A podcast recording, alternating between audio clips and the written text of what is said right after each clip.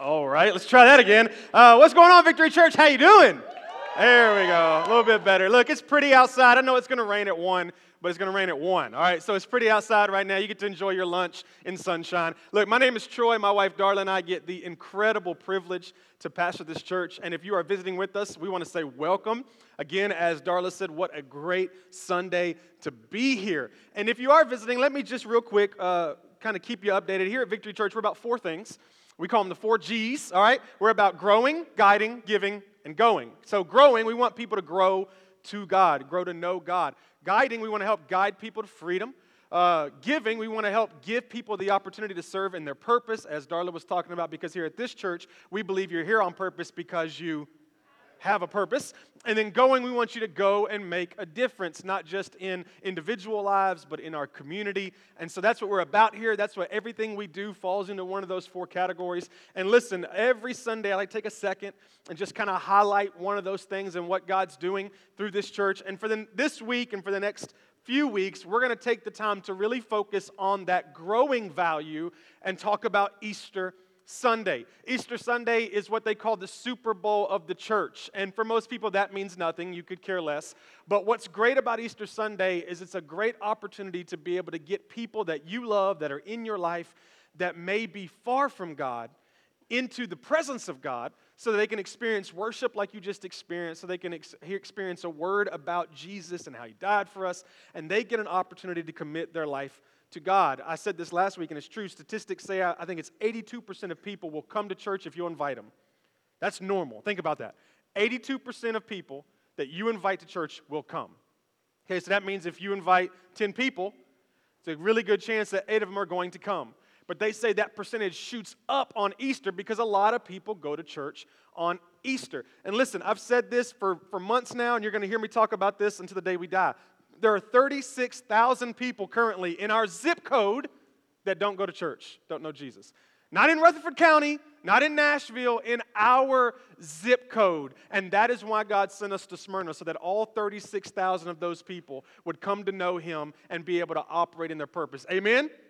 And so this is a great opportunity in a few weeks to be able to knock into that 36,000 and take a chunk out of that. We're going to have so many cool activities here that I'm going to talk about. Next Sunday, we're going to present them to our dream team and get our dream team up to date. And then the next Sunday, we will let you in on everything and we'll put invites in your hand. It's just going to be a great time. Amen? Amen. You believe in big for Easter Sunday? All right, don't let me believe by myself. Here, let me tell you what I'm believing, and then you can start praying now. I'm believing that this entire auditorium is going to be filled on Easter Sunday. All right? And I'll talk more about that as the weeks go on, but go ahead and start putting that in your journal, in the back of your mind. Start praying for it now. Cool? You ready for the word?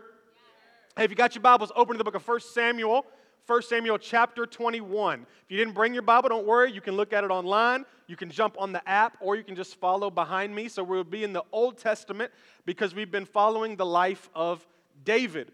We've been in a series called More, so 1 Samuel chapter 21, in a series called More. And for the first four weeks, we really focused on how God wants to do more in us and, and give more to us, and that kind of concept, and how God has more for us. And we've talked a lot about that as we followed David from the pasture all the way to the palace, and just how, how God wants to do more in you and for you, and all these things. And this week, and the last three weeks of this series, I want to focus on how God wants to do more through you. I, I, I think that, yes, God desires to do more in us, but I think God prefers to do more through us. And the reason for that is because when God does more through us, I think we also experience more in us in the process. And so it's kind of a deal where it just happens that way. And I think that's what God is about. And obviously, as we're prepping for Easter, what a great opportunity to be thinking about God doing more through us. And so, this is kind of why I chose for us to study the life of David like we are, because the whole point of David, the whole situation of how David even came into play and why he's in your Bible is because God wanted to do something through somebody. And so, he wanted to do it through King Saul, and he was doing it through King Saul. And then a time came where King Saul said, I don't want you to do this through me anymore. And so God pivoted and said, All right, deuces. And he went to go find somebody that he could operate through. And that's when he sent Samuel to anoint David as the next king. And then we start to see 17, 18, 19, 20 chapters where, where God is operating through David, where he took out the, the, the giant Goliath and, and he won all these victories through David. So that's why it's important that we follow the life of David. And when we took off from the life of David last week, if you were here, David was on the run. And so he had killed Goliath. He was now starting to have victory after victory after victory. Saul got jealous, started throwing spears at him. David was hitting the matrix, right? And he was uh, dodging all the spears. And then he finally asked his wife to lower him down the window, and he took off running to get away from Saul. And that's where we're going to pick up on chapter 21, verse 1, when David arrives at a place called Nob. So it says David went to Nob to Ahimelech the priest. Ahimelech trembled when he met him. When David shows up, when the guy who kills tens of thousands and slays giants shows up at your tabernacle, you might shake a little bit until you know why he is there. And Ahimelech says, Why are you alone? Why is no one with you? This is odd that David, the mighty warrior, wouldn't have some boys with him. So something might be up. Why are you alone? And David answers to Ahimelech the priest and he lies. Watch this. He says, The king sent me on a mission, a little private mission, and he said to me, No one is to know anything about the mission I'm sending you on. So David said, Shh, I'm here secretly. The king sent me on this mission. That's why I don't have anybody with me. He said, As for my men, I've told them to meet me at a certain place. Now then, that I've gotten all that out of the way, David said, What do you have on hand? What do you have in this tabernacle that I'm going to need? David said, Give me five loaves of bread or whatever you can find. Give me the rolls from O'Charlie's. Give me the chips from Camino Real. Give me something to eat, whatever you've got on hand. But the priest answered David, I don't have any ordinary bread on hand. However, there is some consecrated bread here, provided that your men have kept themselves from women. David replied, Indeed, women have been kept from us as usual whenever I set out. Because whenever David would go out to war, he would tell his men, Stay away from women because they might distract you. All right? There's a word for you. He said, The men's bodies, they're holy even on missions that are not holy. So even on regular missions, we don't hang around with women. Um, and especially on this, this secret mission, how much more so today? And so the priest gave him the consecrated bread since there was no bread there except the bread of the presence that had been removed from before the Lord and replaced by hot bread on the day it was taken away. Don't worry, I'm going to explain all that to you. Now, one of Saul's servants was there that day, detained before the Lord. He was Doeg, Doug in French, the Edomite, Saul's chief shepherd. David asked Ahimelech, Don't you have a spear or a sword here? So now David's got his belly full. Now he's looking for a weapon.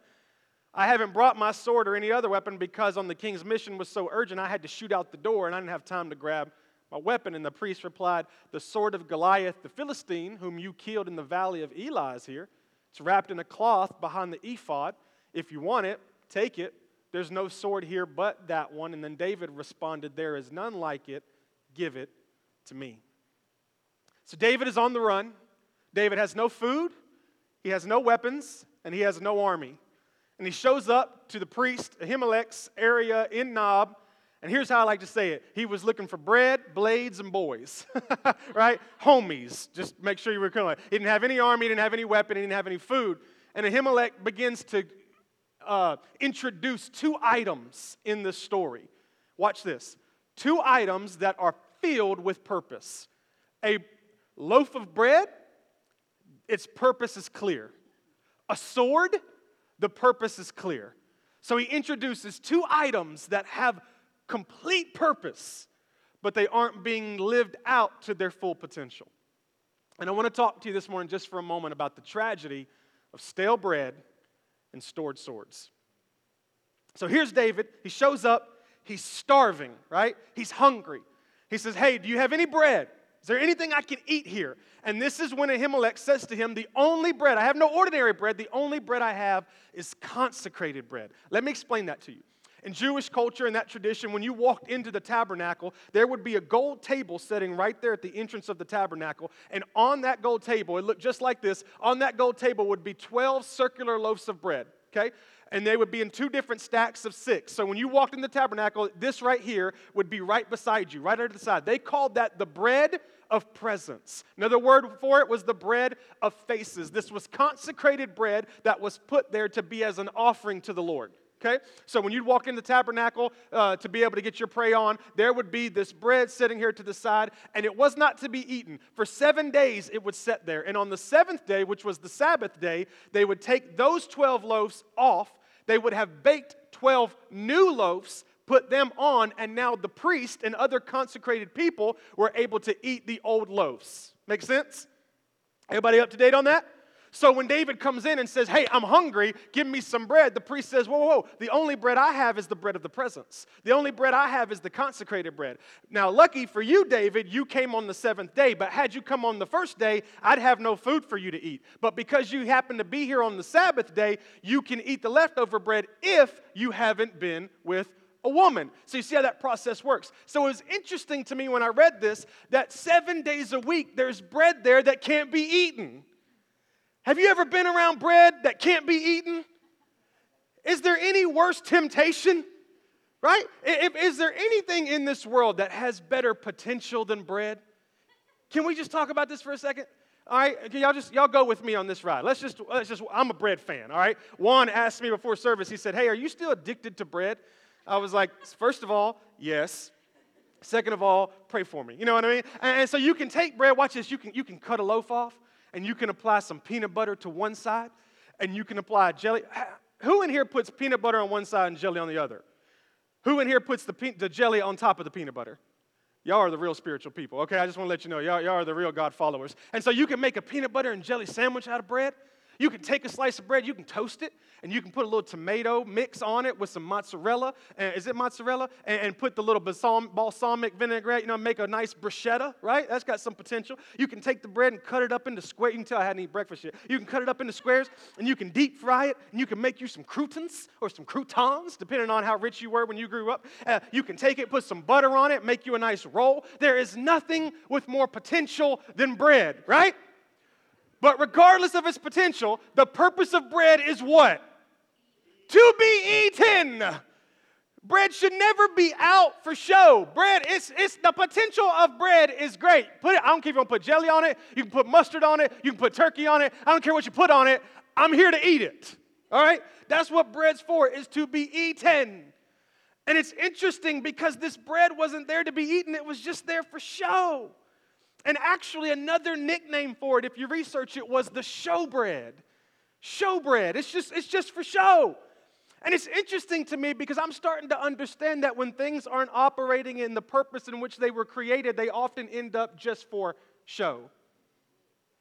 I was talking to Malcolm, Malcolm and Andrew over the house one night, and he, he's a dentist, and he was in one of his uh, get-togethers with a bunch of people looking over. I don't. There was a lot of people with money, put that way. Uh, that's why I wasn't invited. And so he, he said, "Listen, I was talking to this guy, and he showed me this picture that this guy had, and it was a showroom of cars. Have y'all seen people who have this? It's like a garage, and the guy just had like 40 cars, 20 lined up over here, and 20 lined up over there, and they were beautiful. Anybody here a car person? You, you like cars? You like, okay? All right, nobody. So we know what not to do here is have a car show. And so they had all these cars lined up. And I'm looking at this picture and it's great, but I'm thinking to myself, these cars were made to what?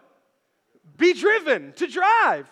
And they're in this room just sitting there for show. So they're not being used for their purpose. And since they're not being driven, they can only be for show. How many of you had a mom who had a, a, a, a, china cabinet? Y'all remember the china cabinets, right? And you walk in, and there'd be all this dining ware sitting over behind glass, and we're showing it off like it's special because it has some kind of engraved design. Meanwhile, you got to eat on a paper plate, right? Remember how this is? Like, like what's what is the purpose of china? Does anybody know the purpose of a plate? It's for you to put your lasagna on it, okay? It's for you to have your tacos when they spill out of the shell. The plate is supposed to catch all that meaty goodness so that you can scrape it up later. That's the purpose of a plate. But when you don't use a plate for its purpose, it's just for show. Anybody in here got a grandma who had that one room in her house? That was all pretty, but you couldn't go in it. You know what I'm talking about? You, it was the living room, but you weren't allowed to live in it. If you went in there, she would beat you up one side and down the other. Did you sit on my couch? Yes, because that's what a couch is for. No, you sit on the floor in the other room that has one little small TV, but you don't go in that room because this room's set up all pretty and it's a living room, so it should be lived in, but since it's not being used for its purpose, it's just for show. When we aren't operating in our purpose, y'all, we have a danger of just falling into being for show. It's so important. Listen, can I tell you what the hardest battle for modern day Christians is today? The hardest battle we have is doing all we can to make sure that the church doesn't end up being a showroom for Christians. A room where we just line up and look at our good deeds. Look at me. I memorized verses today. I've got Psalm 21, verse 7 right here. just lining up, right? Just right beside you. You know, you're trying to get in front of other people. I memorized two verses. Showroom. Look, look, look at my spiritual maturity. It's such a danger of the church just becoming this showroom of Christians who come every week and they want to show off their spiritual maturity. When the whole entire point, the whole entire reason that God didn't suck us up the moment we accepted Him as our Savior is because our purpose is to be able to tell other people about Jesus. That's our whole purpose. Listen, God did not save you so that you could stand in some type of cabinet scenario with glass like a packaged Barbie so that people could walk by and ooh and ah over your holiness. It's never what it was about. Jesus is never impressed with our holiness. Understand that. Jesus set you free. Jesus took you out of the fire and set your feet on solid ground, not so that you could allow other people to ooh and ah, but so that you could go out and tell people about it so that they could experience the freedom as well. That's the purpose. That is our purpose. Look at what Second Corinthians chapter 5 verse 20 says. Oh my goodness, this is my new favorite verse. For we are Christ ambassadors Okay? In case you're not familiar with that word, here's kind of what that means it means that you, the testimony of your life and what God's done in you, you are supposed to be a billboard for Jesus. You're supposed to have a flag about what Jesus has done in your life and just run around and tell people about Jesus. And here's my favorite part. Look what it says at the end. I'm sorry, put that verse back for me. Put that, watch it. God is making his appeal what? Through us. God is making his appeal through us. God is making his appeal through us. The reason that you are here. Can I just, I'm gonna be as just kindergarten as I can be, all right? If the whole purpose of Christianity was for you to make it to your grave without sinning, then the second you said, Jesus, I accept you as my Savior, you would have, you would have been like the Avengers in Infinity War. You'd have just been dust. Shh, right? You would have just gone right at, did I just ruin the movie for you? All right, you just, you're just gonna go up into heaven. Because Jesus understands that guess what? You are a sinner, right? You're a sinner. And so if his whole point was for you to never sin again, he'd have just took you up right then. He'd have just taken you. But he left you here because he wants to do a work through you. Through you. The reason why there are people around you that you can't stand is because God has a purpose for to do something to them through you. The reason why you have the job you do is because God wants to do something through you. The reason God moved you to Smyrna is because God wants to do something through you. The reason why you got two kids, five kids, no kids is because God wants to do something through you. The reason why you married him and you look at him right now and go, Why did I marry? Is because God wants to do something through y'all, all right? That's the whole purpose. here's what I've come to understand Satan does not waste his energy trying to stop God from getting to us. You know why? Because it would be a waste of his time. He can't stop him. So instead of Satan spending his energy trying to stop God from getting to us, instead he spends his energy trying to stop God from getting through us. Right? He long time ago gave up trying to stop God from setting you free. Let me give you a mini sermon. The only reason why we're still in bondage is not because Jesus isn't powerful enough, it's because we're not willing to allow him to do what he's supposed to do. Okay? There is no ability for Satan to stop God from getting to you. Please, let's just for a second read the Bible and see how Jesus would just appear places, right? He'd be over here and then he'd be like, boo, over here. All right, so he can just come all up in your stuff. He can set you free at any moment. That is not the devil's goal to try to stop him from setting you free because he cannot stop him. His goal is to try to get you from talking to people about the freedom that you've experienced because if he can stop God from getting through you, then he can stop the movement of the gospel altogether. So God has set you free. He set me free. Yeah, but could you just be quiet about it? Can you just just be quiet about it? There's this story I got to share with you because it's one of my favorite stories in the Bible. I have a lot of them, as you can tell. And it's about Paul in the book of Acts. And Paul has been, he, he's been arrested, okay?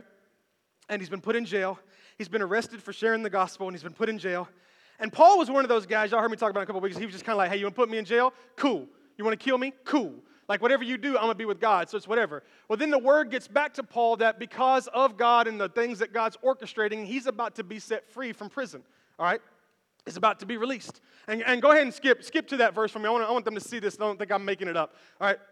So, um, So the, so captain comes, or the jailer comes, and, and this is what it says. So watch this. And the jailer reported these words to Paul. So the jailer comes. Imagine Paul, he's behind the bars, right? He's probably sitting over there, quoting, who knows what he's doing, right? He's setting up, grow track, like whatever he's doing behind bars. And, and, and the jailer comes, he says, Look, the captains have sent that you may be let go. Here's what he said I'm here to let you know you're free. I don't want to tell you this. I want you to stay in prison. But the captain said, Someone who's above me said, I mean, that's a whole, come on, I got seven sermons in one sermon. Someone who's above me said, You got to be set free. So even though I don't want to set you free, I'm going to set you free. Now, watch what he says. All right, I'm going to read to you from the scripture and I'm going to give you my Troy language from it. He says to him, Now, therefore, having gone out, depart in peace. Here's what he's saying Since you are being set free, at least keep your mouth shut. You can be set free, just don't tell anybody, right? Just don't go out here shouting, talking about freedom. Just would you just go quietly? We'll release you, but would you just go quietly? And I love Paul's response because Paul's like, What did you just say? Like, did you just, you don't put me in jail for no reason. And now, because my God operates the way my God operates, now I'm being set free, and you want me to be quiet? And then look what Paul says. He They want to send us away secretly. They want us to keep our mouth shut about what God's doing. And Paul's words are absolutely not. No way, Jose, right? Not gonna happen. I wish I could do my Cardi B. I'm like, okay, you know what I mean? Like, there's just no, not gonna happen. Listen, listen, you put me in jail, God set me free, and now you want me to be quiet about it? Absolutely not. Absolutely not. I felt the Lord tell me this this week. The gospel is being hindered not by closed ears, but closed mouths. Because we're being quiet about it because God set us free and God did great things in my life, but I'm not telling anybody about it, right? I'm going quietly. Satan comes and says, Look, I will restore your marriage. I'll let your marriage be restored. I'll let your kid find Jesus, but you at least need to be quiet about it. I'll let God heal you, but you need to be quiet about it. And for some reason, we allow that to happen and we move forward and we're quiet about it. Our faith may be personal, church, but it was never meant to be private. It was never meant to be private. We have been given the bread of life. That's what the Bible refers to Jesus as the bread of life. There's another verse in the Bible that says, Taste and see that I am good. So, watch this. Every person that doesn't know God is starving. Do you know why people are always looking for answers in every wrong place? Because the right place doesn't seem to speak up. And so they're looking because they're starving. You ever been to the grocery store and been hungry? Don't ever go grocery shopping hungry. You'll come back with fruity pebbles, right? All kinds of them. And I mean, you'll, you'll, you'll just have rant candy bars. You'll have old Valentine's Day candy where you got it for like 75% off because you're starving. And people in the world are starving for something. They're starving and they're looking, right? And if we're not careful, they'll come to the church that has the bread of life and we'll have it set back somewhere and not putting it out. And it's just getting stale in the back. It's a tragedy of stale bread. The bread was meant to be eaten. Taste and see that He is good. Church, I know your faith is personal. I know what God did in your life was was rough. I, I know what you went through was, was tough. I know it's hard to talk about it. But listen, it was never meant to be private. It's supposed to be used to be able to feed those that are starving. It's not supposed to be set over on a table so they can just become stale. It's supposed to be there. It's not just for show. I, I, that word alone, that sentence should set every one of us free. That we were not saved to just be put on for show. One time, uh, I, was, I was younger. I was at the mall, and they were doing, y'all seen this where like stores will do real models? Real, real, like, like, but you, here's your, it's not like you walk and, you know, do your thing. You, you had to come in and sit there and do the, and like you put on their clothes, but people walk by the mall, you're like in the glass window. Like there. I was like nine doing it. And this, you think this is really fun, right? You're like, oh man, that looks really cool. Can't wait to do that. It looks really cool. And then you do it. And if you ever played hide and seek as a kid, you know what it's like to get in this place and all of a sudden you got to pee. You know what I'm talking about? It's just like, snap. And this got really old really quick. This is why I think people don't want to be Christians, because they think this is what Christianity is. Let me come out, get my best me, and be put on show. Right? I don't know about you, but this ain't fun to me. I don't want to do this. I was not called to be put on show. I was called to live my testimony and live my life and shout to everyone I could about it. Right? So David eats the bread, and then he says, Now that I got food, got a weapon? Is there a sword around here? And this was so interesting to me. I don't know if you guys have ever read it before, but remember in chapter 17, David took Goliath down with a stone to his head, so he knocked him out, and then he went and got a sword and cut his head off. And that's the last time you read about the sword. Well, now all of a sudden, Ahimelech says, Yeah, I got a sword here. It's the same sword you used to kill Goliath. But here was the part that was interesting to me. But it's wrapped up in cloth and it's over there behind the ephod. Any of y'all starting to get out summer decorations? Anybody getting into that, right? You know what it's like to go into your attic or your basement and be like, where is my sun thing that I put in the yard and the wind makes it turn? Oh, it's, it's oh, it's back there and it's behind all that stuff. So when I read that, I'm imagining the sword is back there behind all that stuff. It's got dust on it, right? Nobody's looked at it, nobody's talked about it. It's just back there behind that stuff. And so I started imagining this, and I'm like, all right, David goes. Can I take this? All right. David goes and he gets the sword, right? It was not, I did not plan this, so this ought to be interesting. And he starts unwrapping the sword. I'm a, it, it was Goliath's sword, so it's probably about this big. And he's looking at it, right? He hadn't looked at it in a long time. And I started imagining him remembering stuff. Man. Ooh, that day, that day, that day. I remember that day. Hey, Ahimelech, come here, bro. Let me tell you about this. That day, they had sent me there to get some bread. And man, there was this big giant dude, and he was talking smack, and nobody was doing, even my, even my sissy's, sissy brothers, they weren't doing anything about it. And so I was like, man, I can fight him in the name of the Lord. And then Saul was like, here, take my sword. And I was like, no, I don't want your stuff, bro. And I went out into the field and he started talking smack again. And I was like, okay. And I, I, I, got my little thing. I was ready. I took him down. And I ran over there, man. I grabbed this sword out of his holster. I could barely pick it up. I was like, and then with the fork, I just, wow. Glad that didn't come off. That, you'd have sued me if I'd hit you with it. Wow. And I just cut off his head. It's like, man, that was a that was a good day. And while he's remembering all that, you know, it's been a rough couple of weeks for David. He's been running from Saul, dodging spears, being lowered out of windows, right? And here he is going, Man, I remember that day. Oh, I remember the victory that day. You know, it's, I feel like Christians are the best at storing victories.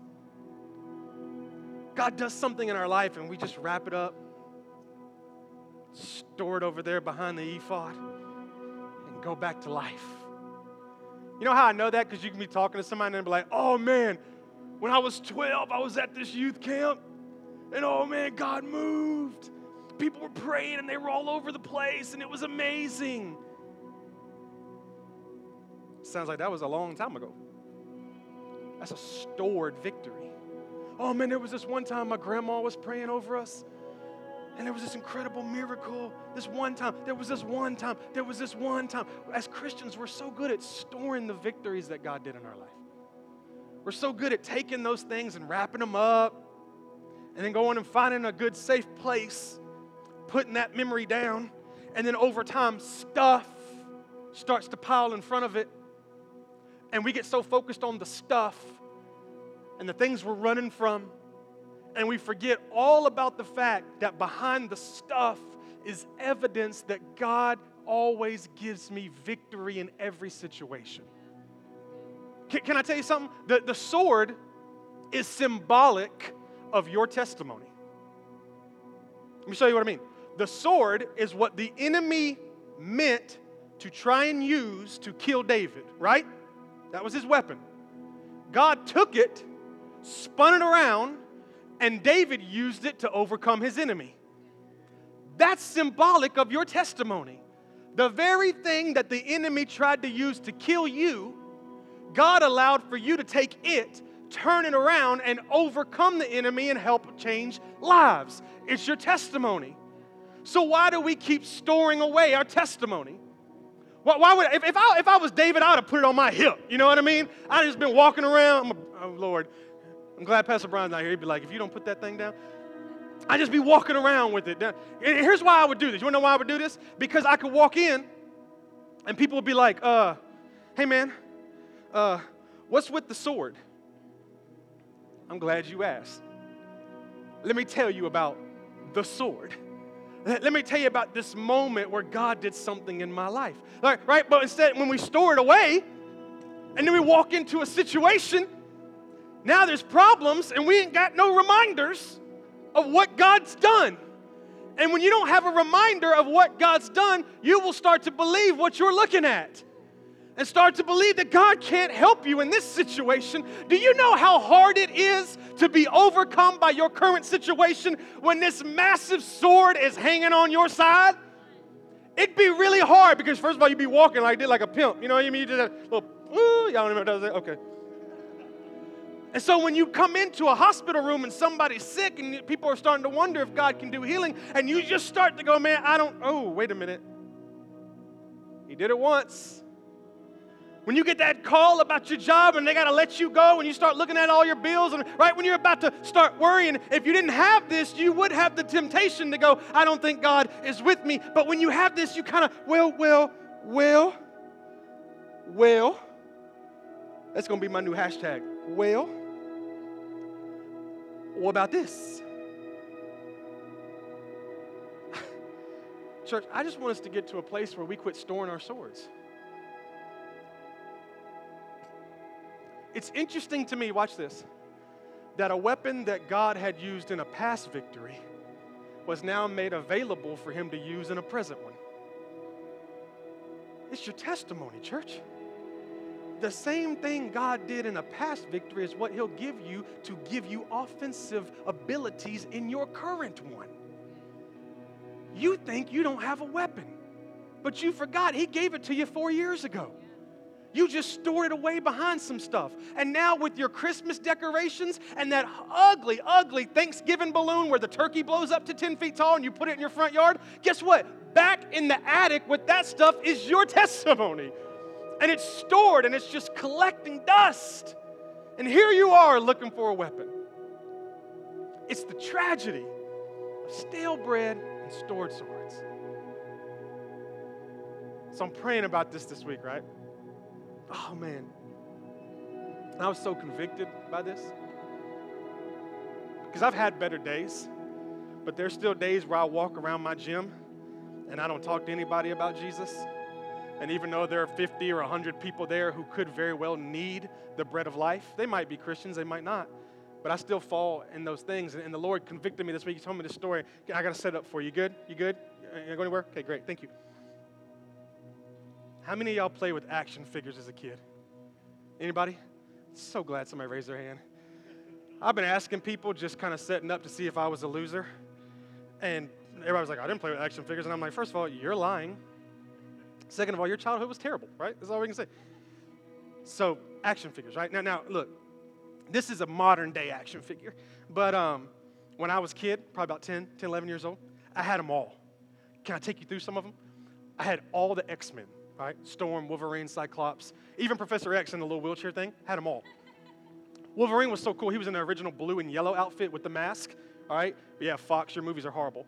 And he had his his little his little uh, claws. They, they were retractable, so you could push them down, they pop back up. Push them down, they pop back up. Right?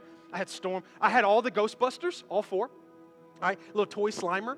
I had the little, I don't know what it's called, like Ecto something. There's a little vehicle that you could, you could have. I had all the G.I. Joes, right? Rest in peace, G.I. Joes, before The Rock came. I had, um, I had all of the Teenage Mutant Ninja Turtles, even April O'Neil.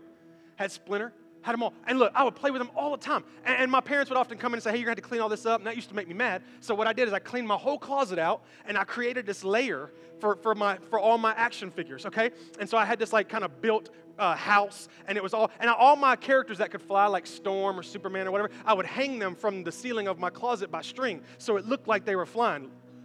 This is dead honest truth, y'all. Don't you hate on my creativity because your childhood was boring, okay? Over there playing video games. Y'all better get a life. And so I had, and they'd be hanging down, and, and it gets better. It gets better. They, every good hero needs a damsel in distress, right? And so I would go over to my sister's room and take off her Barbies because that just made sense.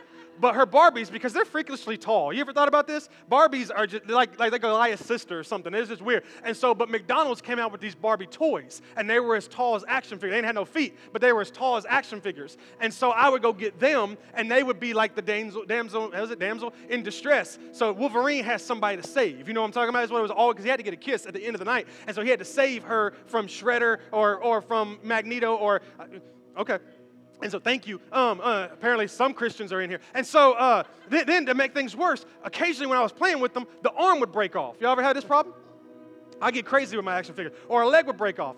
And most people, because they lack creativity from the Lord, they would just throw their toy away. Oh no.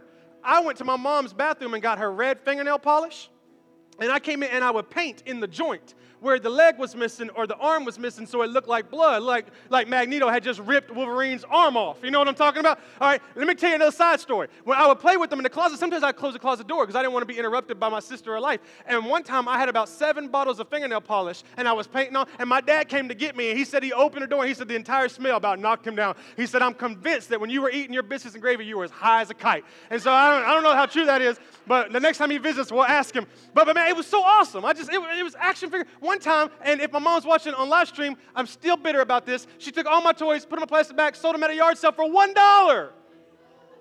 Thank you. Go on live stream, comment, Vicky Powell, you're wrong. Just wrong. And so it was just beautiful. All these action figures are just incredible. And, and, so one day, a couple years ago, I was having this conversation with a friend, and the Lord brought this conversation back to my mind. My friend said, Man, you know what? If you would have kept them in the package, ooh, they'd be worth so much money. And at first I was like, you're right. Because I got these things called starting lineups. They're like, they're like athletes, but they don't move. They're just like, you know, like that. And, and, and I kept them in the package because they are worth money. And so I thought, ooh, you're right. But then I told him, I said, you would have had a hard time explaining that to 10 year old Troy. In case you're not familiar with action figures because you don't have a life, this is what they look like when you go and buy one. This cute little package, right? So, what this gentleman meant when he was talking to me is he said, if I would have kept all my toys in their original packaging, they would have been worth money. And I thought, yeah, you're right. But then I thought about it again. I said, you know what, though? That would have been really dumb because this was not created for this. This was created to be played with.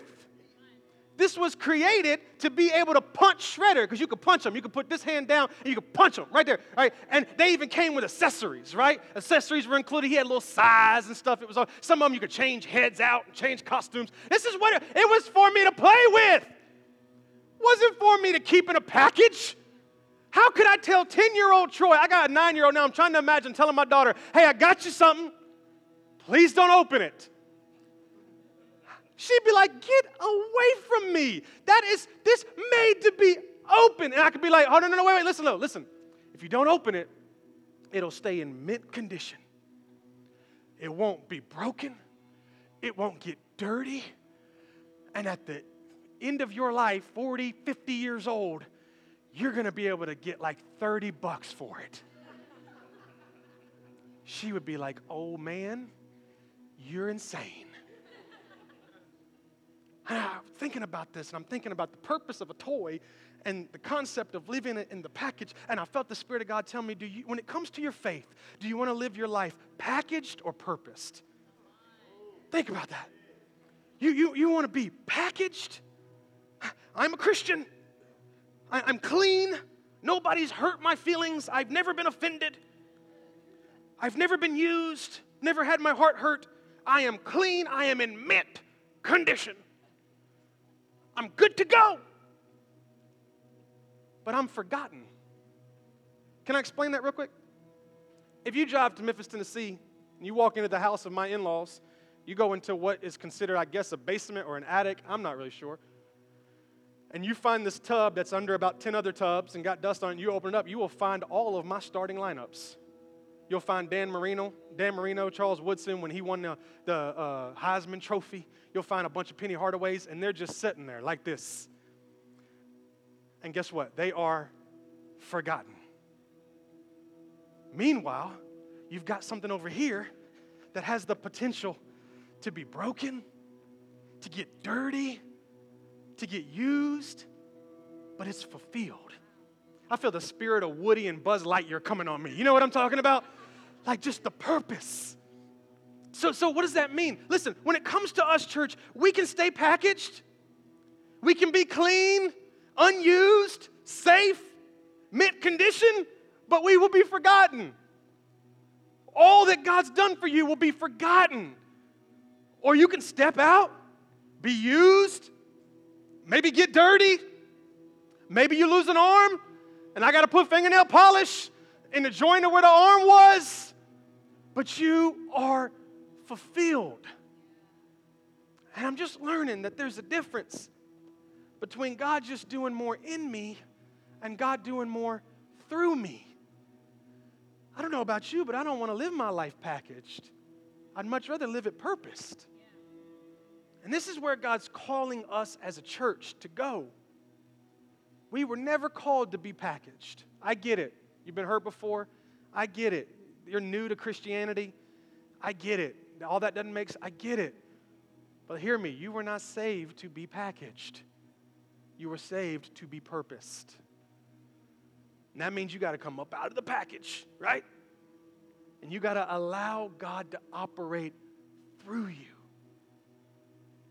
Because can I tell you what will never be, never be effective? Tim, I'm going to use you for an example. Just stay right there. It's for you to walk up to somebody and to be able to get their interest in Jesus and go, oh, here you go. But, but hey, don't, don't open it. Just, right, right, just don't open it. I want you to really make sure it stays in great condition. Be very little interest there. Can I tell you a random story I thought was funny? This is going to be so embarrassing, but it's really funny. I was talking to a friend of mine um, on Marco Polo, where you talk back and forth on the camera, and he had some uh, some gentlemen coming to tell him about being a Mormon. And he was asking me about it. And he said, You know what would be real creative? Is he said, instead of just saying, I want to tell you about John, say, I want to tell you about John John. he said, Because when you say something about John John, people go, Who's John John? And he said, Then all of a sudden you got him, right? So it's all about the presentation. And I'm thinking, you give how we present Jesus to people when it comes all clean and packaged, right? There's less effectiveness. But when it's like, hey, hey, here I am. here, no, no, actually, I'm gonna keep him. Here I am. You know, you'd be trying to take stuff for Charlie. And it's just me. And I'm not perfect. And you may end up breaking an arm off or a leg off, but hey, guess what? I'm purposed and I'm fulfilled. Amen? Where God's about to take us over the next four or five weeks, He wants to do something through us. But right now, you have to go ahead and get it in your mind that God didn't save you to be packaged, He saved you to be purposed. Next week, I'm going to take you through the exact people that God brought strategically for you to impact. But before you can do that, you've got to be able to see yourself as purposed, not packaged. Amen? Before I pray, I do want to say this. When, when I'll give it to you now. When, uh, when Ahimelech told David that this was the sword, David says in verse 9, chapter 21, there is none like it. There's none like it. Give it to me. There's none like it. Let me tell you something this morning, church. There's none like your testimony. there's nothing like your story. There's nothing like what God's done in your life to be able to impact somebody else's life. It's none like it. Give it to me. And here's what I think God would ultimately say to us when it comes to your life and when it comes to your faith, there's nothing like it. Give it to me. He gave his life for us, and now we turn around and give our life to him. Right? I was thinking about that song you sung at the end. We want you more and more. For the Lord is good, and his love endures. I'll shout it from the what? Mountaintops. How does it go? Lord is good. Love endures. Lord is good forever. I'm having my moment. Y'all leave me alone. And I'll shout it out from the mountaintops. Hold on, hold on. For the Lord is good and his love endures. I will keep my mouth shut forever. I won't tell a soul, I'll just store my sword. Then my life won't change anybody's. It's completely different, church. It's completely different. And I know there's a moment of humor there because that's silly but there's a moment of conviction there. Because if he's good, and if his love endures, if that's the God you know, because it's the God I know, then what do I got to do? Hey, I need you back. Hey, you, you. Quit talking to my wife. Come on. No, no, no, I don't need you to go anywhere. Stay right there. Come on. And I'll shout it out from the mountaintops. Go ahead. Lord is good forever. For the Lord is good and his love endures. Yes, the Lord is good forever. And I'll shout it out from the mountaintops. Yes, the Lord is good forever. Come on, would you stand with me real quick? For the Lord is good and his love endures. Yes, the Lord is good forever. Hey, band, go ahead and come up here. Let's do this real quick. I think we're going to make this our prayer. That's how we're going to end service today. We're going to make this our prayer. How many of you say the Lord is good? Just let me see real quick. Make sure everybody, the Lord is good. Lord is good. How many of you believe that his love endures forever? Anybody? Anybody say his love endures forever? Come on, you can testify for a second. Go ahead and testify for a second. How, how many say the Lord is good? You know the Lord is good? How many God's done something good in your life? This, right? He's done something good. He's worthy. His love endures. He set me free. He put my feet on solid ground. He delivered me. He gave me freedom. He healed my loved ones. He gave my children health. He gave me purpose. He gave me a reason. His salvation, His Son died for me so that I would go from an eternity in hell to an eternity in heaven. Come on, if God's good, let me hear you praise Him for a second. He's good. He's good. Then it can't just be a song. It's got to be a promise. I will shout his name from the mountaintops. Hey, real quick, I don't, you ain't got nowhere to go. If you're not careful, you'll leave out of here going, oh, the mountaintops. So the next time that I'm in Phoenix, Arizona, I'll climb up onto the mountaintops and I will shout the name of the Lord. I don't know about you, I ain't going to Phoenix anytime soon. Don't go climbing the rocks out here in the back of Rock Springs trying to scream it from a mountaintop. Do you know what the mountaintop is? It's your job. The mountaintop is your neighborhood. It's the school you go to. It's the people that work for you, and it's the people you work for. It's the barista at the Starbucks that you're addicted to. It's your waitress at Camino Real. That's your mountaintop. Don't you walk out of here being super spiritual talking about how you're going to shout out God from your prayer closet. Shout out God when you walk into Cheddar's, right? God has been good to me. I, I, was talking to somebody in the gym today, and I said, "How you doing, brother?" He said, "I'm blessed and highly favored." You know what? Y'all remember that? How you doing? I'm blessed and highly favored. I understand that's kind of old, but we just need we need to millennialize it or something, right? We just need to find a way to shout it out from the rooftops. God is good. Don't look at my sword. Look at the victory. Look what God's done in my life. Taste this bread. Taste and see that He is good. He's good.